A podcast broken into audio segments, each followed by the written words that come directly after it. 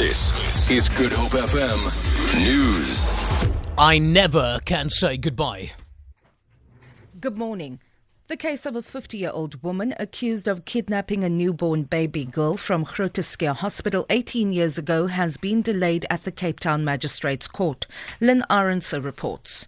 Defense lawyers are meeting with the Director of Public Prosecutions to finalize matters regarding the case. Baby Zephany Nurse was taken from a crib at the hospital when she was three days old.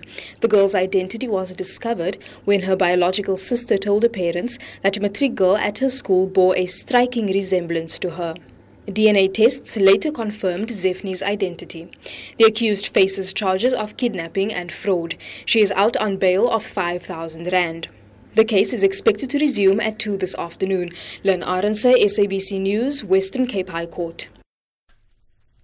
A 27 year old man will appear in the Bredasdorp Magistrates Court in the Overberg this morning in connection with the murder of a 14 year old girl. The victim, Alna Japta, was said to be in the relationship with the suspect. Her body was found in June this year, hidden underneath the suspect's bed in the informal settlement of Zwelitsha. Bredasdorp has seen a string of violent crimes against women and children. In 2013, the town made headlines following the brutal rape and murder of 17 year old Anene Booysen. In February this year, five year old Cade Williams was also killed, followed by Japta. Last month, a 30 year old woman was also stabbed to death, allegedly by her boyfriend.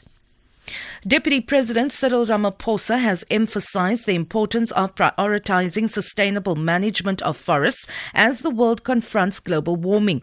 He addressed delegates at the 14th World Forestry Congress in Durban. Ramaphosa called on the delegates to amplify the significance of forests in mitigating the harmful effects of climate change ahead of COP21 in Paris later this year.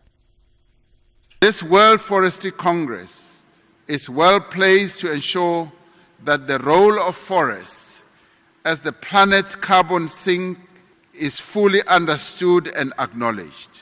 The sustainable management of our forests is therefore critical as we confront global warming.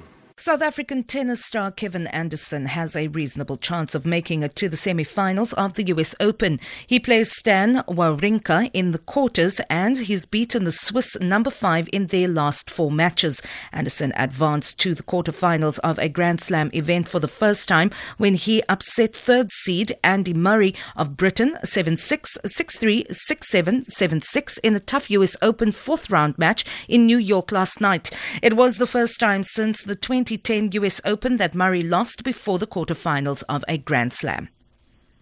Just was really happy with the way I competed today and played throughout. I mean, it was tough losing a third set in a breaker, but you know, just stuck to my guns and found myself in another breaker. And obviously, that couldn't have gone any better. A lot of excitement, relief. I mean, there was a lot of emotions, and especially in that atmosphere as well, it was uh, you know definitely a terrific feeling. For Good Hope FM News, I'm Vanya Kluter-Collison.